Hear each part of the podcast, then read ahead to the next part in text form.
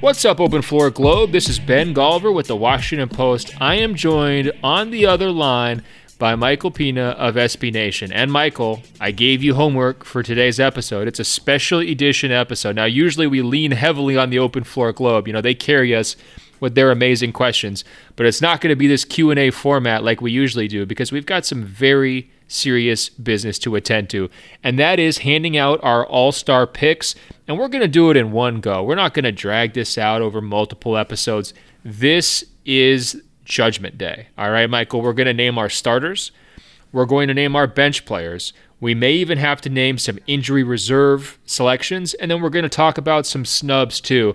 And I just want this to be very clear up front. We are taking this so seriously, arguably too seriously, Michael. I told you very strictly which players could be front court or back court players. We're not going to be cheating in any form or fashion on that, and we are going to uh, you know do our best to hopefully have some natural disagreements here and and flesh out some of the more interesting uh, conversation talking points. But then also, most importantly, try to arrive on which guys are most deserving. And I know that uh, in typical fashion, you have relied on both the eye test and the nerd test. You're digging in deep to the advanced numbers. I did a little bit of that myself. And I think this should be a, a pretty spirited and fun conversation. So, uh, without further ado, let's help some of these guys book their trips to Chicago. What do you say? I, I, live for this. I'm so excited, Ben. I, I love it, and I do too. And that's uh, you know part of the reason why I think we bond. So here's what we're gonna do. Everyone starts these All Star podcasts with the Eastern Conference, and you know what? That drives me crazy. We're gonna start with the show. That's right. We're gonna start with the Western Conference All Star team. Give me your five starters, Michael, in the West. Okay, so in the backcourt, uh, first of all, I just want to say this was very. This is a very easy. Uh, uh, situation here with the Western Conference starters. Well, so in the backcourt, don't you think it's easy because the talent is just so rich and it's just so obvious? I mean, it's it's more it's trickier in the Eastern Conference where you have a lot of marginal players. You know, AAA All Stars, not quite the same. Wouldn't you say it's a little bit okay, easier? Okay, okay, be- we'll get to that. We'll get to that. All right, take take us away. The cream of the crop, Western Conference starters. Okay, so my backcourt is James Harden and Luka Doncic, and in the front court my three guys are LeBron, AD, and Kawhi Leonard. So I sent you my picks. Did you just copy them, or was this just a case where there was five obvious names? Ben, I just told you that this was obvious. All right, five for five. We agree completely. Was there anyone who you looked at twice? Was there anybody that you thought about? I mean, all five of these guys have had pretty good availability from the injury standpoint. Now, Kawhi missed a little bit of time earlier in the season, sitting the back to backs and so forth. Anthony Davis has a bruised rear end right now. He's missed a few games because of that. Um, you know, Harden, Luka, and LeBron have been out there quite a bit. I guess if I was going to ask you, like, who was your sixth man or who was your sixth starter, was there anybody uh, in that conversation for you, or was it just, you know, open and shut? Actually, when I first was putting this together, for whatever reason, I don't know why, you know, when I'm just kind of like writing things down as fast as I can, just names that pop into my head, I actually had Jokic ahead of AD. And then I thought about it for about four minutes. And then I was like, what? Am, this is ridiculous. I can't have Nikola Jokic ahead of Anthony Davis. I started to factor in defense. I factored in the fact that, uh, you know, the Lakers are just this juggernaut and he is a huge reason why. And also, Jokic's start was very disappointing by his standards. So uh, that was the closest I came to any like any controversy whatsoever, but I I'm pretty confident that AD deserves to start over Jokic. Yeah, I mean I'm kind of there with you. I mean you could make an argument outside of Giannis, like these five starters are the next five MVP candidates at this point, right? In some order. I mean Kawhi, LeBron, AD, Luka, and Harden, they all have cases uh, in the MVP conversation. So uh, there's not really a weak link. I do think Jokic is is victimized here by the change of the All Star ballot a few years ago, right? Like if you were forced to name a center, I think he would have been the obvious answer, especially because Anthony Davis is spending most of his time at the four, uh, given the success of uh, Dwight Howard and JaVale McGee and, and the big lineups in LA. But mm-hmm. given that we have a you know a two backcourt and a three front court configuration to vote for, I didn't see much of anything to debate. And I, you know, I can understand the argument for a Jokic. Um, you know, I could understand, you know, like a, you know, a crazy uh, you know, stat-minded argument for somebody like a Rudy Gobert because of the Jazz's team success and his defensive rating and all of that. Um, you know, I could even see some people, you know, going way outside the box and saying don't sleep on Damian Lillard. But to me, it was, you know, it was pretty open and shut. So I named a couple of guys who I imagine uh, that you have on your Western Conference reserves list. Uh, so why don't you, uh, you know, give me that right now? If we're just going to assume that the the starters are are open and shut. All right, so this is where it gets a little trickier. Uh, so my backcourt reserves are Donovan Mitchell and Paul George, and then in the front court I have Jokic, Gobert, and Brandon Ingram. Woo! Okay. Um, and then who are your two wild cards to fill out the bench? Wild cards I have Dame, Dame Lillard, and Devin Booker. Oh my God! All right, so I already can this, now. This I, is gonna be fun. I can hone in on you know which one I'm mad about. How are you gonna snub Chris Paul like that, man? Come on. Look, Chris Paul has had an incredible season, and you know, going to Oklahoma City, that was a very. It could have gone a lot of different ways, a lot of messier ways, uh, and he's been a rock for them and they've been one of the most surprising teams in the league. But like if you just stack up the the, the numbers like it just doesn't the case is just so hard to make for him. It just is. Yeah it does get tricky right? Because we're balancing a, a bunch of different factors. Obviously you have the per game numbers you have the advanced stats you have the contribution to winning you have the intangibles of you know team success and and how important or central this one particular player is as part of it I think when I take the more holistic approach and I get away from just the pure numbers, though, I feel real strongly that Chris Paul's got to be in, a guy like Brandon Ingram's got to be out. I'm not trying to base that solely on winning, um, but I do think like who's elevating their team's play, who's uh, you know showing better leadership uh, capabilities. I would argue Chris Paul is probably a better and and more reliable two way contributor at this point. Um, so you're wrong, man. You're just absolutely flat out wrong. you can't be snubbing Chris Paul this year off the All Star team. Come on, Michael. Can I? Can I just? I, I don't know if this is a spoiler, but I will say that Chris Paul was my injury replacement, if that makes you feel any better. Like if I was the commissioner and someone got hurt, I would immediately put Chris Paul in the All Star. Look, unless you're going to go out there and Gillooly someone and make sure there's an injury, Michael, that that is the definition of finishing fourth in the Olympics. All right, I mean, come on, you're you're definitely snubbing him. All right, I'm going to give you my uh, list real quick here. Okay, I got backcourt uh, Dame Lillard, Chris Paul. Uh, I got front court Paul George, Jokic, Karl-Anthony Towns, and my uh, my two wild cards are actually both Utah Jazz guys, and everyone's gonna laugh at me because for like the last two months of podcasts, I've been like, "What? What happens? What are you gonna do? Pick Rudy Gobert or Donovan Mitchell?" What do you know? I copped out and picked both of them, Michael. Um, so from that group, you know, I, I, went at you a little bit over Chris Paul. Which of my guys uh, maybe sticks out to you? Is there is there one of those guys who you think is undeserving, or is it just Chris Paul? No, I mean probably just Chris. Uh, I think the Damian Lillard case is interesting. He's an obvious All Star, but his team has underperformed this season, so I could see maybe someone trying to snub him, but that would be that would be pretty tough.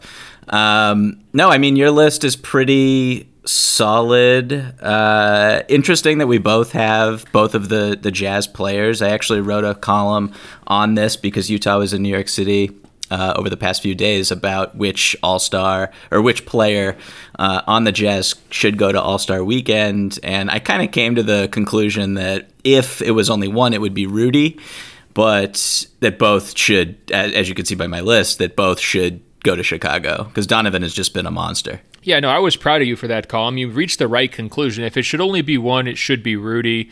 I know he was the center of some Twitter debates, uh, you know, this week because uh, my guy David Locke, who does the Locked On NBA podcast with me every week, uh, was giving him credit for a triple double with screen assists, and a lot of people freaked out about that. Oh, you're trying to, you know, overrate yeah. Rudy Gobert's value. Look, I understand the pushback, but at this point, like whatever needs to be done to get Rudy Gobert some attention, it should be done. This guy is a legit all star player. He has been for the last two seasons, arguably the last three seasons. I would be saying that even if Utah wasn't the hottest team in the league right now. Um, and he's a centerpiece to a very reliable, strong, well organized defense. And he's so good on defense, he allows them to go out there and get guys who maybe aren't plus defenders and play them big minutes because he can help them out. And that helps balance their offense and make it, uh, you know, uh, even more potent than maybe it's been in previous years. So, to me, he needs to be there. And I promise you, I'm not falling for the crocodile tears from last year. This has nothing to do with Rudy Gobert's mother being let down by the coaches' vote in last year's uh, you know All Star process. This is strictly based on uh, the most deserving. I think he really's got to be there. Now, to me, the Mitchell one is is pretty interesting. He was the one I hesitated on the most. Um, as you're mentioning, he's come on strong here. Definitely having the best year of his career.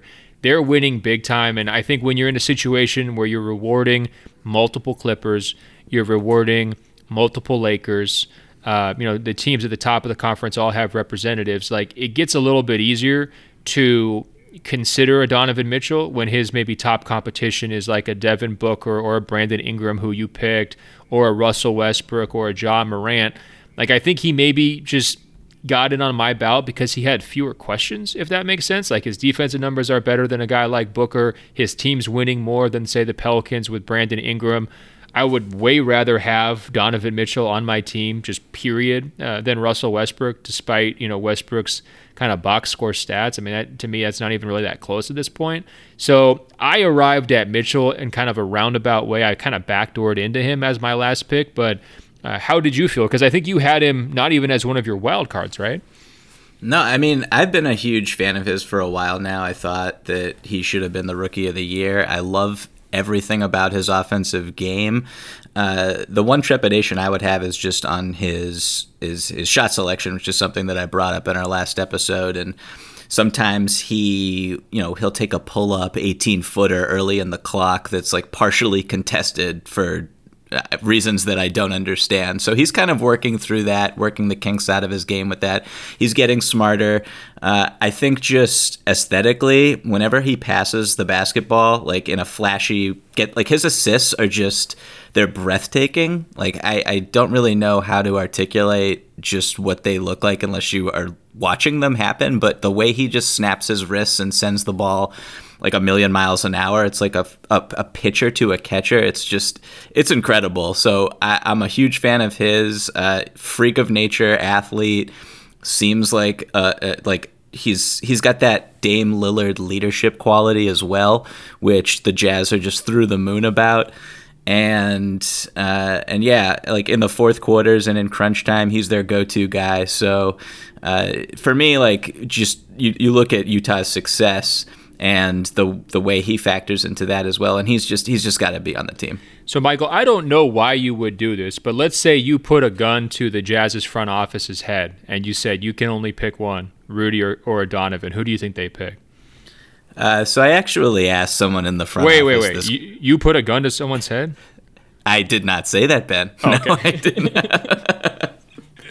um, this took a dark turn. No, I did. I, I asked uh, I asked someone in their front office this exact question because he wanted to know what I was writing about, and I told him the premise of my story, and then I posed it to him, and he just shook his head. I'm not answering that, but he said it smiling. But he's like both of both of our guys deserve to be in the All Star game. I don't understand how uh, how anyone could not any coaches could not vote them in. So they are pretty gung ho about both guys equally, I would say. At least this one individual was. Yeah, but at the uh, at the same time, he said that in a French accent with a beret on, and he put his finger over his uh, lip like as if it was a mustache, didn't he? I mean, they I, I, they're on Team Rudy. Let's be honest. Yeah, yeah. I mean, the relationship is just longer. And then I, will also say that he brought up, uh, he asked why I wasn't writing about Bojan Bogdanovic, and I, I I had to keel over with laughter. But um, well, so now we know the Jazz front office is just like the Jazz media because don't they want Ingles in too? I mean, maybe we should just have the whole Jazz starting five. Or maybe we can't squeeze Conley in. He's had maybe a little bit of a rough season. They might even admit that. But we just have four Jazz uh, representatives in Chicago. How hilarious would it be if Joe Ingles, Bojan Bogdanovic, Donovan, and Rudy got in and Mike Conley did not make it? That would be just the story of his career. Look, Michael, this is what Reddit should be doing, right? Remember when Reddit used to like uh, firebomb the votes for random like online polls? Maybe they still do that. It would be so funny if they just like picked a random team like Utah that always gets snubbed in the fan votes and then just did like a coordinated campaign to like, you know, counteract all the Alex Caruso buzz uh, in the fan voting and just go all out for guys like Joe Ingles. That would be absolutely incredible. Um, I guess the NBA has put in protections by letting the players and uh, the media vote so that it really wouldn't determine the starters, but that would be so funny. Um, let me ask you this what about Towns? It, I mean, he seemed like a no brainer as recently as what, three weeks ago? Um, but he's been out, you know, quote unquote questionable. Long time to be questionable, um, for sure, up there in Minnesota. Uh, they don't have the world's best record. Um, they are eyeing, it seems like, you know, maybe a major overhaul here at the trade deadline by uh, taking Jeff Teague out of the equation, sending him to Atlanta, pursuing, you know, potentially D'Angelo Russell, other trade partners down the road.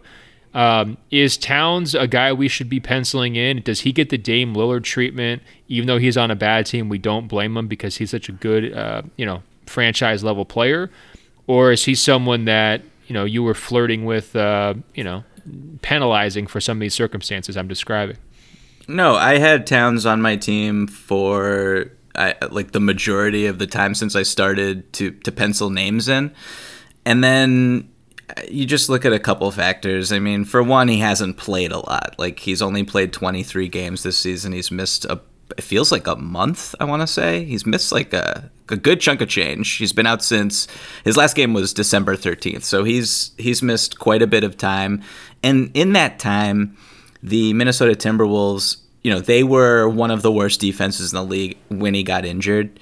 And uh, since they've bumped up all the way to about league average on defense, and I don't think that that's necessarily like the biggest coincidence in the world. And Karl-Anthony Towns, his defense has been a question mark for a very long time.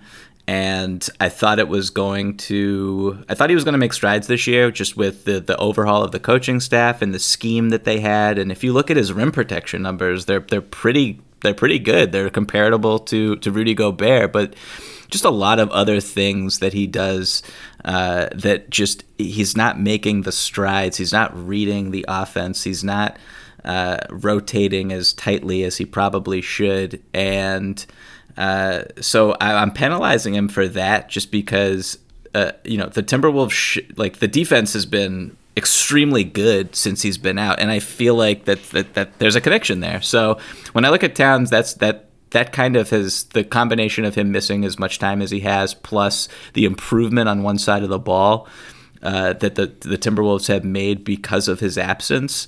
Uh, because it's not like his backup bigs are you know uh, Dikembe Mutombo or anything like that. Like it's it's just it, I think that it's fair to criticize his defense. And if you look at you know Timberwolves Twitter, they're they're all over this as a subject and a narrative.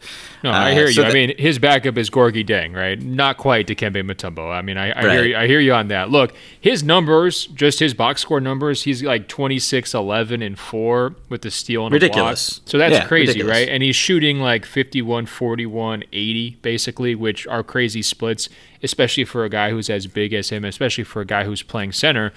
But one way to kind of frame the argument against him is that even Paul George, who like took the whole first month of the season off to get back, has played more games than Karl-Anthony Towns at this point. So if you want to go on the adage that, you know, the greatest ability is availability and you want to look at not only maybe their defense improvement without him, but just their season dies in the water once he's out for that amount of time, right? Like and you and I like to hold that against guys because if we're going to give people credit like Chris Paul for contribution to winning, we do need to necessarily at some point hold uh, you know absences against guys as well.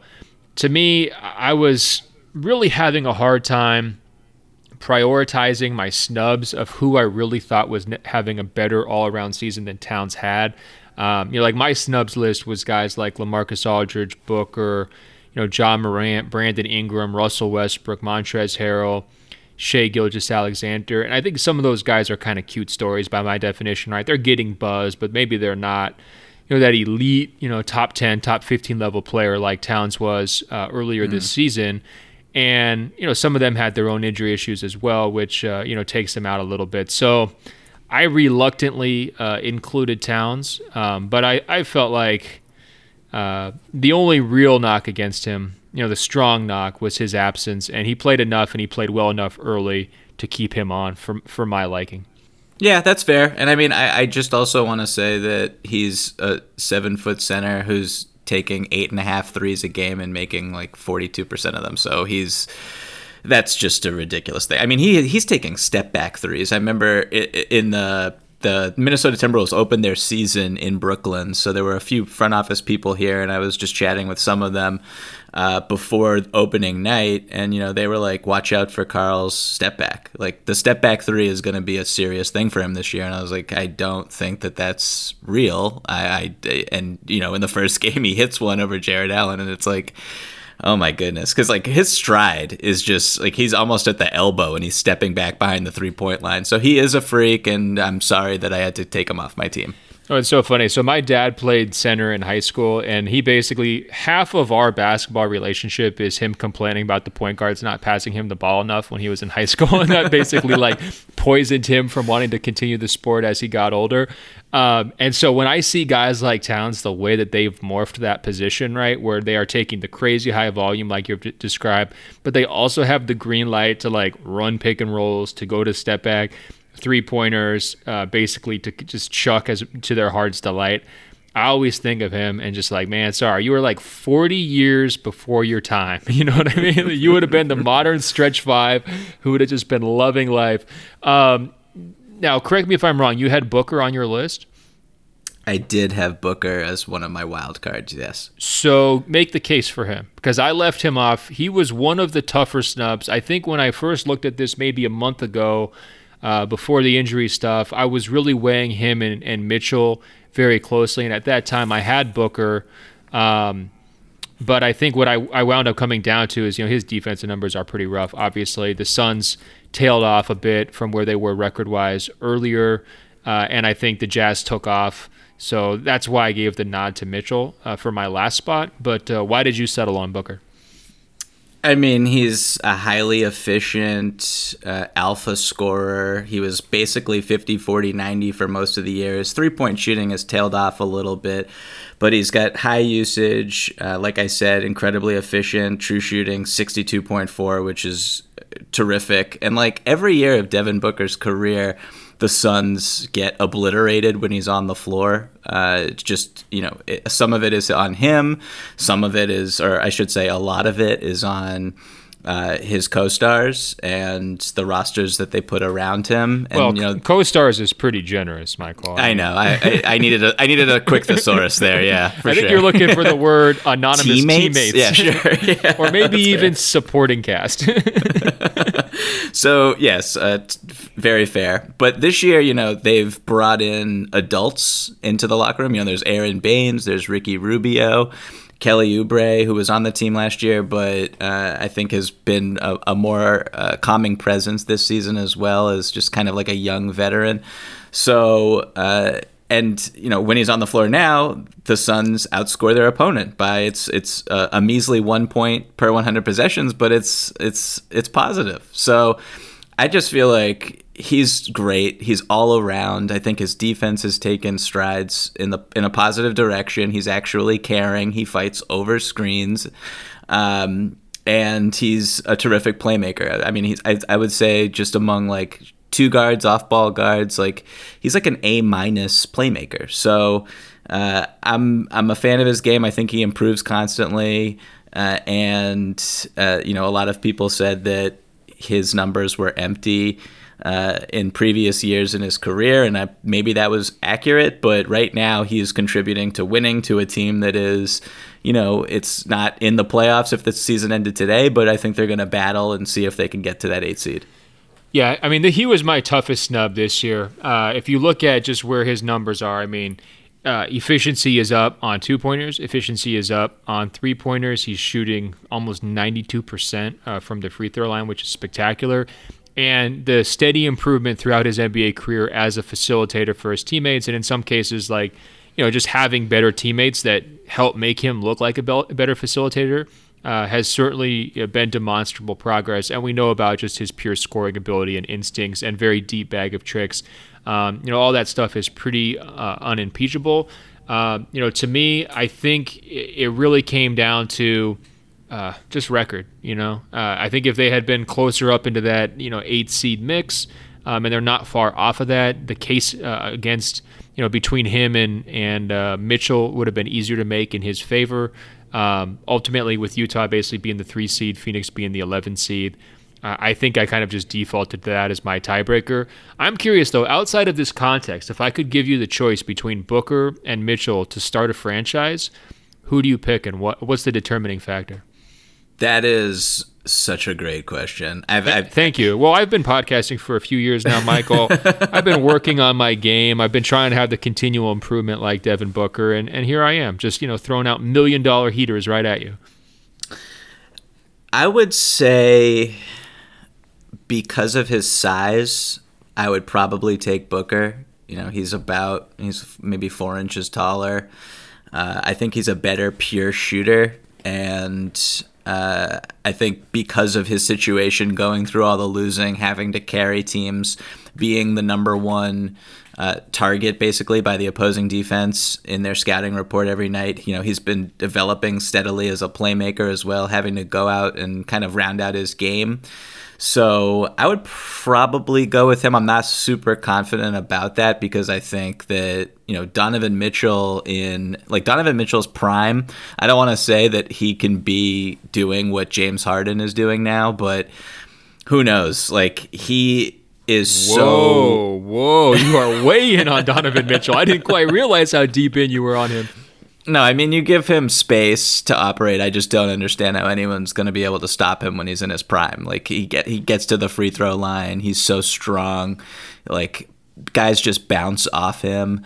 Uh, so if he can just get that, you know, if he can erase some of the shots, like I said earlier, some of the shots that just are unnecessary, uh, and uh, you know either turn those into swings to teammates or just don't take a step inside the three point line and pull up behind the three point line and knock that down with consistency.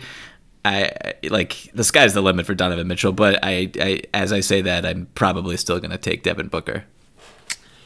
I probably just do it. It's like a 51 to 49 type of vote. Like we have to call in the yeah. Supreme Court, like Florida 2000. You know what I mean on this one um, you know, Bush v. Gore style. I'm probably going Mitchell, but just barely, man. Um, and I, I, I'm just hung up on on Booker's defensive ceiling um, because you know it's it's not like he's Zach LaVine, right? Like he's not that damaging. I think you could cover him, and certainly like now that he's playing with a, a good defensive center and Aron Baynes, like voila, like you're saying, they become this plus team, right? So it's not like it's crippling forever.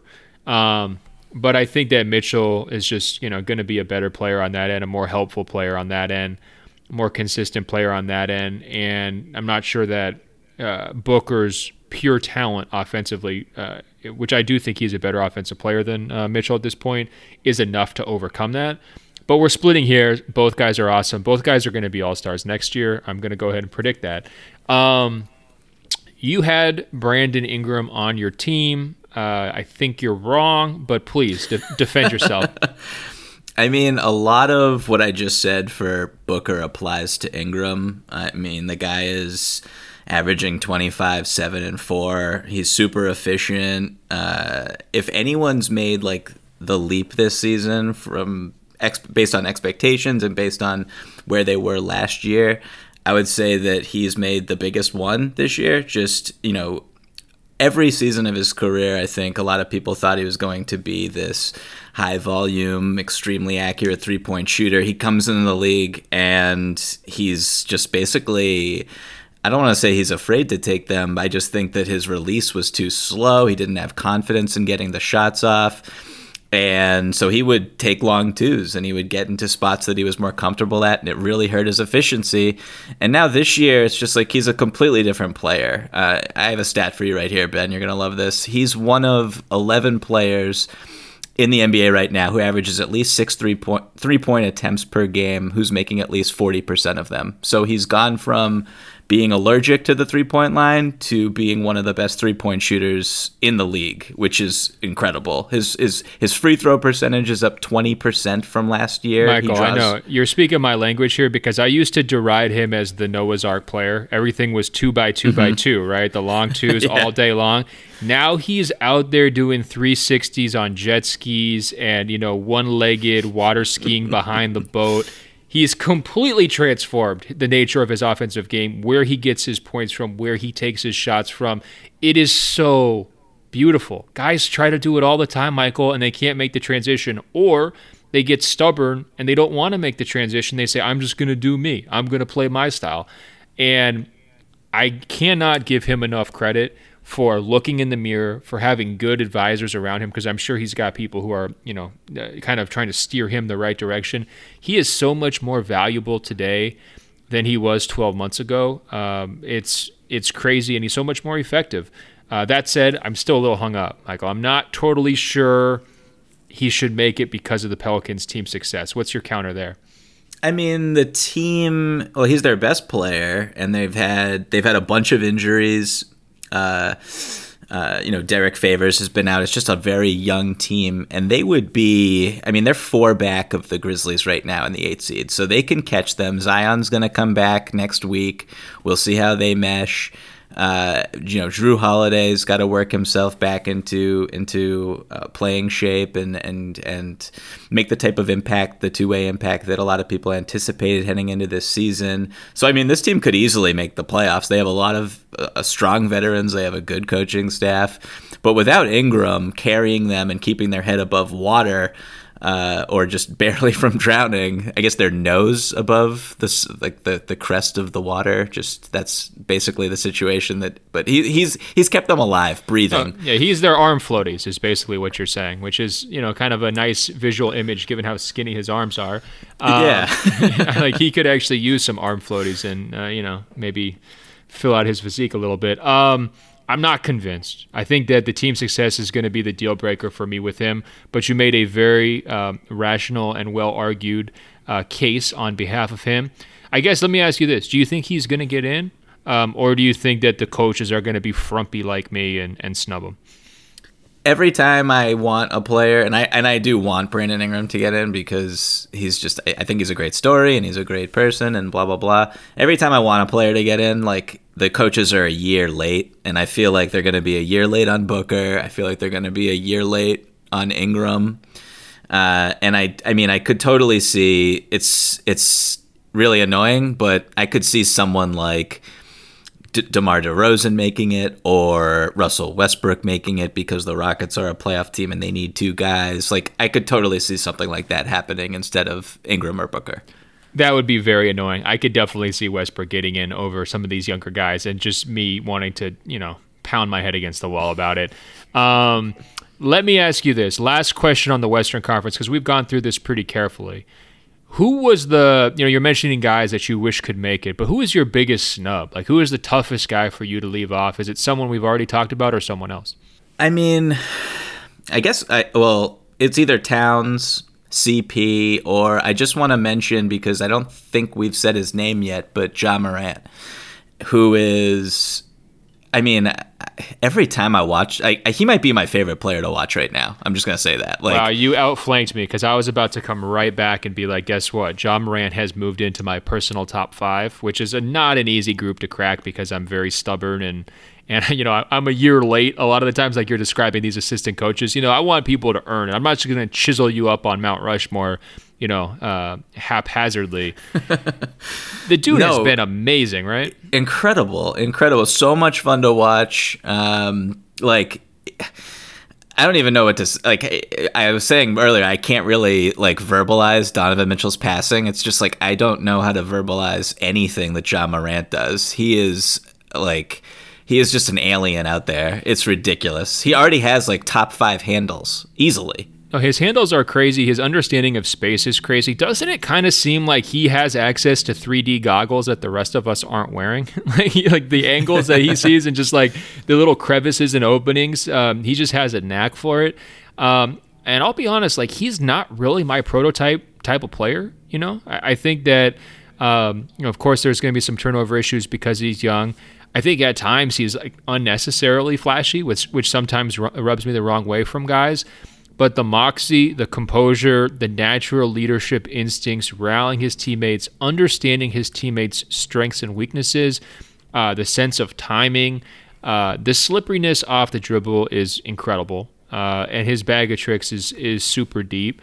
Um, and the progress on the shot has been pretty impressive too.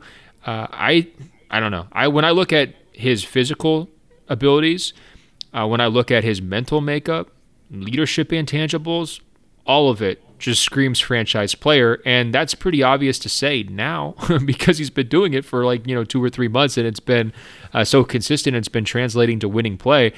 I just think it's crazy that they just went on a six game winning streak. For the first time since 2016 they've changed their coach twice They've overhauled their front office. They've you know shaken up the entire 15-man roster is different from the last time they had a six-game winning streak. And this guy's doing it at 20 years old. And the other major contributors are, are young guys like Jaren Jackson Jr. and Dillon Brooks, who are you know relatively inexperienced by NBA standards. Um, I did not see this coming. They have made me look worse than every other team in the league. I thought they were going to be the worst team in the Western Conference based, you know, primarily upon their inexperience. I was betting against my uh, you know my heart, which is usually a winning strategy for me, right? Because I just get a little bit too excited. So I'm saying, oh, I like these guys too much, so that means they're not going to be quite ready yet. Completely the opposite was true. Should have followed my heart, my instincts, and and bought all of the Grizzlies stock a little bit earlier. Um, I just couldn't squeeze them on, man. I, I think you know Dame Lillard's still a better player. I think Donovan Mitchell is you know doing a lot of what Ja Morant's doing for his team and, and doing it on a higher level from a team success perspective. Um, I would have Ja Morant above a Russell Westbrook on the pecking order. Um, and so I think just emotionally, uh, Ja Morant was my toughest uh, snub. But, uh, you know, I think that, you know, one more year is probably the, the fair conclusion. Yeah, in five fewer minutes per game than Russell Westbrook, Ja Morant is averaging 6.9 assists. Westbrook's averaging 7.2. So that's just a fun little stat comparison there. But I, I one last thing I want to say about Ja is that the uh, I mean I thought that the Memphis Grizzlies would be terrible this season as well. And you know a lot of my family and friends are from Boston, and the Celtics have the Memphis Grizzlies top six protected pick in this year's draft. And you know Ja Morant is great when I'm getting text messages from my friends back home that, you know, they're not even upset they just love watching Ja Morant play basketball. They've, so if, they've they've forgiven him for the pick implications. They know they're getting the pick for sure now, right? But it's like we'll we'll take the uh, loop de loop assist uh, because you know even if it costs us some pick position. That's basically the situation. I mean, he's a highlight. Like he's and these are not you know they're not diehard NBA fans. They're just people who kind of flick it on when the Bruins aren't playing and. uh yeah, they are mesmerized by him. And so shout out to Ja Morant. And uh, if you can turn over uh, and get, you know, angry Celtics fans on your side, then you're obviously a special talent. Yeah, I was just to say, I mean, this guy's ceiling as a star is crazy high, right? Because the buzz is already out on him. The Twitter streets are pretty excited. And I love it when a small market just really takes off. You know, a small market star just, you know, shoots to the, the stratosphere like Kev, young Kevin Durant or a young Russell Westbrook, Damian Lillard when he started, you know, hitting those deep threes and getting everyone excited, tapping his wrist. That's one of the best phenomenons, uh, you know, in in the NBA, and I think he's next up. You know, I think he's next in line.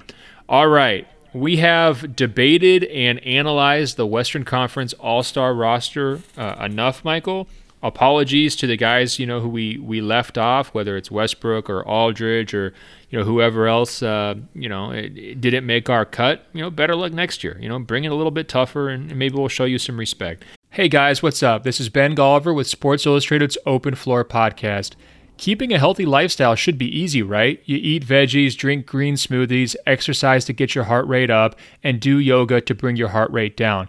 Woo. Well, maybe not so easy, but there is something that helps improve everything, and you can do it with your eyes closed. It's sleep. Sleep Number knows what it takes to sleep your best. The Sleep Number 360 Smart Bed lets you choose your ideal firmness, comfort, and support on each side, your Sleep Number setting. It's the perfect solution for couples. These beds are so smart, they respond to your every move and automatically adjust to keep you sleeping comfortably all night. Proven quality sleep is life changing sleep. And now, for a limited time during the Memorial Day sale, save $1,000 on the new Sleep Number Special Edition Smart Bed, a queen now for only $17.99. You'll only find Sleep Number at Sleep Number stores or by visiting www.sleepnumber.com. That's www.sleepnumber.com. Now, Let's go to the Eastern Conference. They are fielding a team this year, um, which is good. uh, not sure how talented this group is. Now I'm playing. Uh, give me your Eastern Conference starters because I don't think it's open and shut like it was in the West, right? No, I think this is up for a little bit. There's a little more debate to be had here. Um, my backcourt starters are Kemba Walker and Trae Young. And my front court starters are Giannis Antetokounmpo, Jimmy Butler, and Joel Embiid. Well, well, well, we're pretty close. We got four out of the five the same. My starters were Kemba Walker and Ben Simmons for the Sixers. My front court was Jimmy Butler, Giannis Antetokounmpo, Joel Embiid. And I should just say, like, I wanted it to be Pascal, but Pascal missed some time. The other guys are rock solid and there's a decent chance that uh, you know Embiid, you know, winds up uh, you know being injured potentially for this All Star game. So that could you know put Pascal into a starting role. I'm not trying to snub him, Toronto Termites. Trust me, Pascal is also one of my top five favorite players to watch at this point. But I just had to, you know, find a tiebreaker there. You look at Miami's team success, Embiid, you know, just being a monster as always, and Giannis being uh, the best player in the sport right now uh, at least these, this season, you know, from a production standpoint and a team success standpoint, there was just, you know, very little margin for error. Now, Michael, come on, man. I thought you were a stat dork. I thought you looked at all this stuff. How are you going to have Trae Young, a player who hasn't even taken the court for a defensive possession yet this season, who's playing for one of the worst teams in the entire league? How Probably the worst. how, how are you rewarding this guy with a starting spot, Michael? Come on. So first of all, I just want to say that Jimmy Butler should be eligible for the backcourt, and it's garbage that he's not. And I would have had Jimmy beside Kemba in my starting lineup. I just oh, want to, as a, as a, I just want to preface this argument. no, I'm, saying that. Real I'm quick. with you. It would be so much cleaner, right, if it was Kemba, Jimmy, Giannis, Pascal, and Embiid. I mean, that's that would exactly. be my five. It would be so clear. Yeah. And Same. Come on, like it's 2020. How are we still screwing up the All Star ballot positions? You know, it seems impossible to me. But anyway, talk to me about Trae Young. Okay, so I mean, you want to talk stats? Like, well, like Trae Young is basically a superior Damian Lillard statistically this season, but he has garbage teammates. So he's doing things more efficiently um, in more spectacular ways than Dame is. Uh, with Jabari Parker, Damian Jones, a couple rookies who have no idea what's going on at any time the defense, I mean, the offense, excuse me, definitely not the defense. The offense falls apart completely when Trae Young is not in the game, and when he's there, it's it's passable. It's about league average, which is kind of remarkable. There's not even a lot of people, I don't think, in the league that could take this roster and make it a passable offense when they're in the game. No, I, am so, glad you said that. Stop there real quick because we'll go on, but it's okay. a great way to frame it. Let's imagine a situation in which you had like the ability to do substitutions for offense and defense on the fly in the NBA, right? Where like if the ball went back the other way, you could just like pull a player off the court and then sub Hockey. somebody else in. Yeah. Um, but I'm saying like you're doing it every possession, right? So Trae only has to play offense. How many guys in the league right now, today, not for his ceiling, right? But how many guys in the league right now would you take if you only had to play offense with those players? Before you would get to Trae Young, right? Is he? I mean, can we kind of rank him? Is he a top ten player offensively? Is he a top you know five player offensively? I mean, I see some guys like Harden, Giannis, LeBron, Kawhi. I would take all those guys before Trae. How many more would you add to that list before you get to him? Did you say Luka? I did not say Luka, but thank you for adding that. I, I was a, a, gross oversight by me. Um, yeah, that's pretty disgusting. Um, yeah, I would take Luka. I would take Kawhi, like the, the guys that you said, but I think he's definitely top ten, probably like top six, top Ooh. seven. I would say. See? He's he's really good, man. I mean, if you can bomb away from thirty feet regularly and like drill those shots as he has this season, and you are, you know, one of the I would say five best passers already in the league, which he is, and your entire offense runs through your ability to dominate in high pick and roll, but he also gets off the ball when he's trapped and he isn't, you know, like he has to get off it, but when he gets off of it, like his teammates are such trash that the position dies and he suffers. Um, but you know, in comparing him to Simmons, who was you know it was either Trae or Simmons, uh, or yeah, Trae or it was Ben Simmons, and it was really difficult for me to kind of parse between the two. But just looking at like numbers, I mean, Trae has him beat like across the board in just about every statistical category. You can look at every advanced stat. He has more assists, which is Ben Simmons' thing. He's higher usage, lower turnover rate, higher true shooting. He's literally averaging twice as many points, twice as many free throws. Uh, you know, as I just said, he's one of the better three point shooters in the league. Uh, ben Simmons is afraid to shoot three pointers.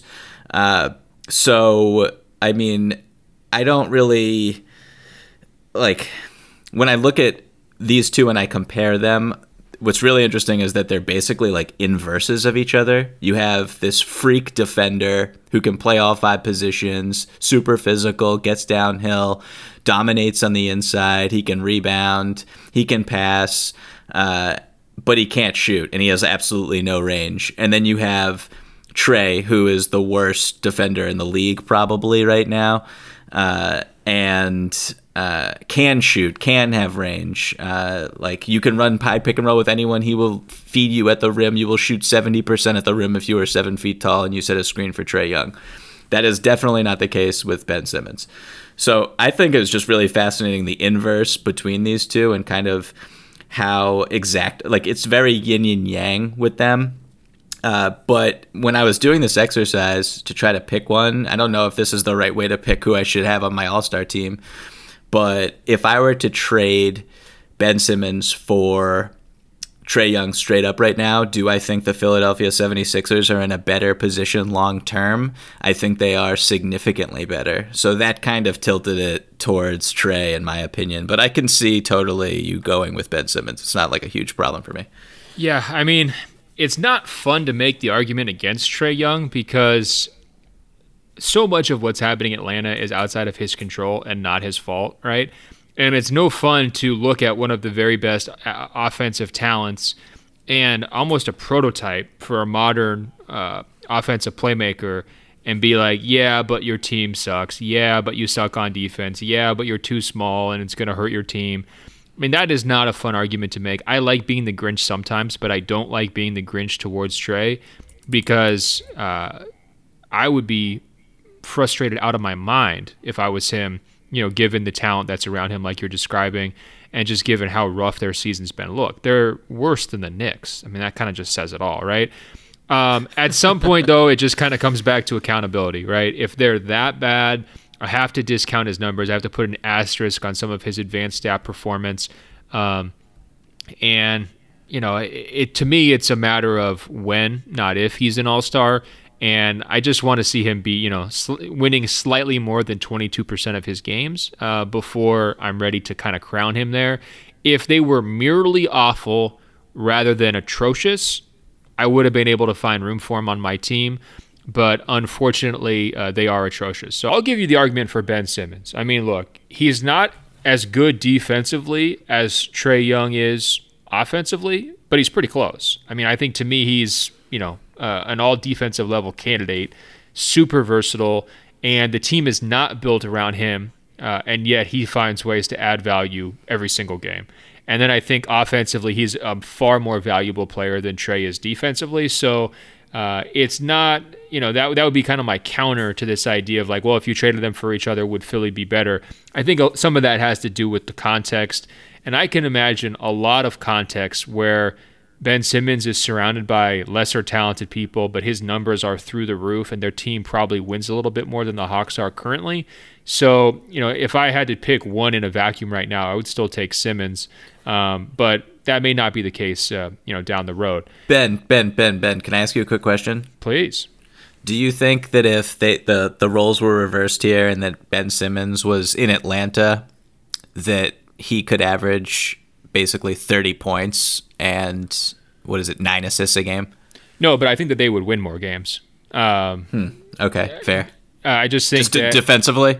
Yeah, just because I mean, look, when you're saying a guy, when you're just ceding the argument that the guy is the worst defensive player in the league, like that, to me, that's like, you know, you're walking off a cliff at that point, right? Like that, you know, maybe just turn around and and you know try a different path. Um, and I, that just matters a lot to me. I just think they'd be a little bit more stable, steady, um, and I think that you know Simmons. Everyone focuses on what he can't do, uh, and I think that there's a lot of things he can do, and I just don't believe the Philly situation makes him uh, look as good as he could. Um, you know, if he was given a complete green light and given it, you know, if he was uh, given just even average or below average talent around him, but he didn't have guys just in the paint constantly, you know, taking away what he does best, it wouldn't be Trae Young level numbers, but I could see him in a situation where he's averaging a triple double. Um, you know, and and that no, would, that's fair. Yeah, yeah. So in terms of the bench, um, let's go through those quickly. Give me your, your reserves, and let's see how many of these we disagree on. Okay, so backcourt, I have Ben Simmons, Bradley Beal. Front court is Pascal, Jayson Tatum, and Bam Adebayo. And then, do you want me to give you my wild cards while I'm Please. at it? Yeah, do it. Wild cards are uh, Khris Middleton and Domas Sabonis. So, did you you snubbed Jaylen Brown? Is that correct? I yeah, it's it's a very sensitive subject, even even as I'm talking about it right now. But yeah, I had to snub Jaylen. Well, great news. I'm your doctor, and I'm sticking my finger in your wound right now. uh, so we were very, very similar. Okay, here's mine. I had Jaylen Brown and Bradley Beal, backcourt. Front court was Pascal, Khris Middleton, and Jayson Tatum. Uh, my two wild cards were Domantas Sabonis uh, and Bam Adebayo. So it looks like our only discrepancy is I had Jaylen and you had Trae as a starter. I left Trae off. You left Jaylen off. So I think maybe we need to start this conversation around Jaylen. Um, I realize it is sensitive, but uh, how did you make the case for maybe Jayson Tatum over Jaylen Brown? And then, um, you know, when you're looking at sort of like all around type players and you're putting a, a guy like Trae, maybe more of a one way player over Jaylen, um, you know, what was it about Jaylen maybe that held him back? I mean, it honestly wasn't really anything too dramatic. I think Jaylen's having an all star caliber season. He's making his contract look like uh, you know it's a lot of money, but it's it's looking like a bargain for the Celtics. Uh, and like honestly, it was just it's just it's it was kind of tough to. Uh, have three All Stars on the Celtics, and in my iteration of of my lineup, I would have left Khris Middleton off, and so it was really tough for me to only have one player from just this juggernaut team that is rolling through that is seven games up on any other team in the Eastern Conference to the Celtics who are you know they're they're very good and and a very good team but uh, I think they're third right now in the East uh, as we record this and as we record I'm glad you're making this point. Milwaukee needs to have two All Stars. Now, if you want to give Giannis two of the spots, so you just have Giannis and Giannis, I'm okay with that. That's the only way you can leave Khris Middleton off this group because these guys are on a 70 win clip. And when the Warriors were on a 70 win clip, they brought everybody. They got four All Stars, right? So that's uh you know that, that's that's why I'm saying like let's show Milwaukee some deference and some respect as being just this crazy, crazy consistent and incredible uh, you know roster. And I, I know what you mean too about it's weird if a, a lesser team has three All Stars. You know that can happen sometimes, right? If teams are top heavy. Uh, I think Boston's really had a nice balance all year long, and uh, you know it, it, could be any of those guys, and, and they've been consistent. You know, so from night to night, uh, I I feel like they were all deserving, which is why I just didn't split the hairs between Tatum and Brown. I was just like, look, I, I think they both need to be on there. But I also, when I was making that call, I was making sure I had Middleton in too, because um, you know, Milwaukee with one representative this year is that would just be misrepresentative of what's happened in the NBA, right? And that sounds like overly dramatic and it sounds like me, you know, going to the Giannis Inc. well a little bit too much. But come on, guys. Like, if the Milwaukee Bucks were the Los Angeles Lakers, they would have like six guys on the All Star team. Oh, Pat Connaughton would be like what is like first or second in the fan vote? Like, what, are we, what are we even doing? Come on. yeah, exactly. Point proven. Okay, so um, that does sound like it would be painful for you to leave Jaylen off, but I get where you're going on that. Now let's do this because let's say Embiid's not healthy um, for the All Star game, so they have to do an injury replacement. Who would you put in his spot? And remember, the commissioner nominates this, so it can be any position. Doesn't have to be a center. Um, what would you? Where would you go there? I mean, my injury replacement would be Jaylen. Uh, oh, perfect. So it just yeah, it fits really nicely. But like, there's a lot of really good candidates, but like the leap Jaylen's made, he's 50% from the field, 40% from the three point line. He's actually making his free throws, which was a big concern earlier in his career. He defends, like, he's a huge reason that this defense has been as impressive top five basically the entire season because he takes the opposing team's number one option away as best he can. He's very physical, long, athletic. I mean, he should be in the dunk contest if he doesn't make all go to the uh, play in the actual game. And yeah, I just I like at the end of the day, it was kind of just picking between Jaylen and Tatum for me because I think the Celtics are deserving of two. And when I look at the difference between uh, the two Jays, like I just have always been more enamored with with Tatum's game. I think the way that the Celtics use him, like he's not, he has not been as efficient, and his numbers have not been as impressive as Jaylen's this year, even though he's scoring more points but his role as just the uh, they run the offense through him a lot more. They play him in lineups with four bench guys because he can read the floor. Uh, you know he can take a shot against uh, any type of defensive coverage. He's a better playmaker than jaylen. And i mean the celtics like the quick thing like the quick like end all be all stat for me when it comes to Tatum's impact is just his plus minus, and the Celtics are plus 278 when he plays and minus 21 when he sits, and that's just like there's no one on the team who even comes close to that disparity. So he's a huge part of their success.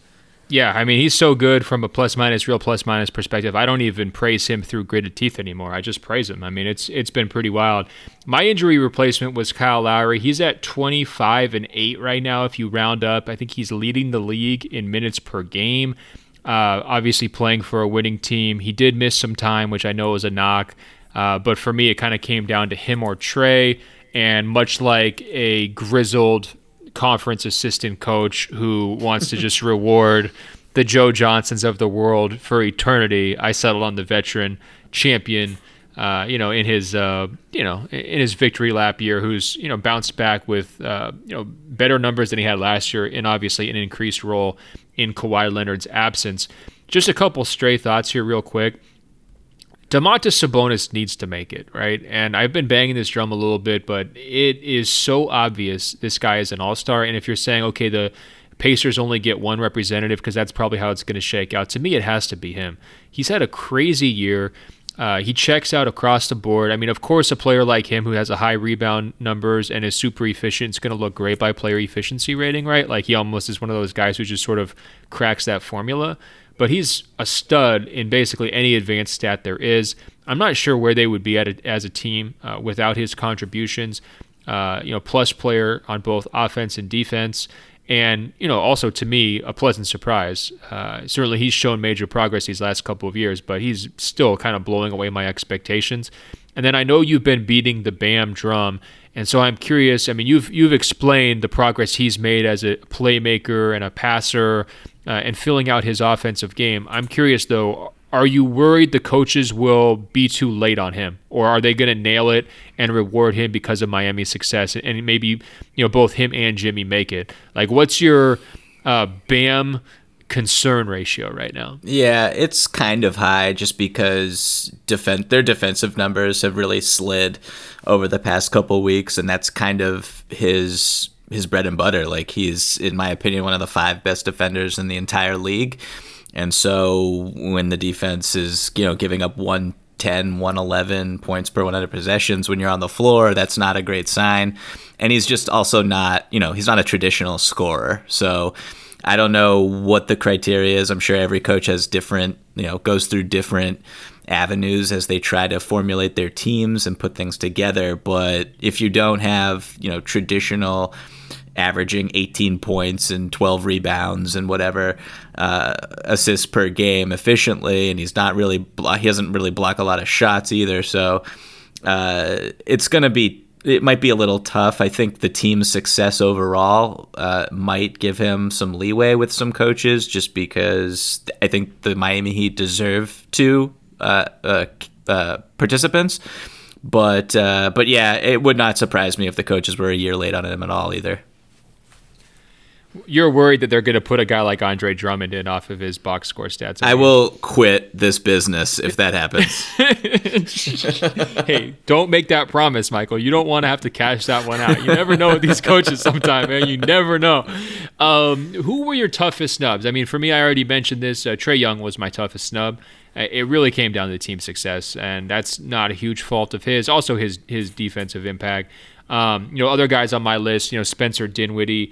I'm very nervous that Kyrie could crash this whole party and, and really you know, oh, take no. away a guy, you know, take away a deserving player's spot just because of his popularity. I really hope that doesn't happen. Um, I saw him campaigning for himself a little bit, which was very bold. Um, Brogdon, another snub. Maybe you could throw Vucevic into the snub category because Orlando's making a little push here recently. So that's my list. Who else did you have as your snubs? Yeah, most of the same guys you mentioned. Uh, I have Brogdon, who's been a really nice, uh, nice addition to the Pacers. Spencer Dinwiddie, who's you know carried that team when Kyrie was out, and uh, it's really nice of of Kyrie to include Spencer when he started to list players that he wants to be on on the team, uh, as opposed to those who are going to get traded eventually. Apparently. Um, and uh, I think Tobias Harris, maybe uh, like if we're doing like the honorable honorable mention, I think I just I should say his name because he's played some really good uh, underrated basketball, and and Kyle Lowry as well. Um, I didn't. I, before we were recording this, I actually didn't even realize that he was leading the league in minutes. That's absurd for someone who plays how he plays and uh, is that age. That's like completely ridiculous. All right, let me say this. I want to end this entire podcast, this whole conversation, with kind of a devious uh, question, and it was inspired by our, our brief mention of Andre Drummond a minute ago. Who would be the player who could reasonably make the roster in either the Western Conference or the Eastern Conference that would drive you the craziest, right? And I'm not even sure if Drummond is a candidate this year. It, it does feel like Detroit falling, uh, you know, uh, out of the mix, you know, from a record standpoint, might keep him out of it. But is there one guy who you're kind of bracing and cringing in advance? You're like pre cringing at the idea that he would be selected over, you know, these candidates who you've poured through their stats, you've looked at, you know, real plus minus, all this other stuff. Who's the guy that uh, is keeping you up at night? Alex Caruso. No. Um, um, I think I think it's it, it, it might be Russell Westbrook. Be- yeah, because I think, I think, that's the right answer, man. Yeah, I mean the per game numbers are there, and uh, speaking as someone who picked the Rockets to win it all and regrets it every single day, uh, there's just a lot of downside to him and his shot selection and the the physical decline that we all thought was coming has been slipping into uh, his game so far. So uh, that's got to be it for me, right?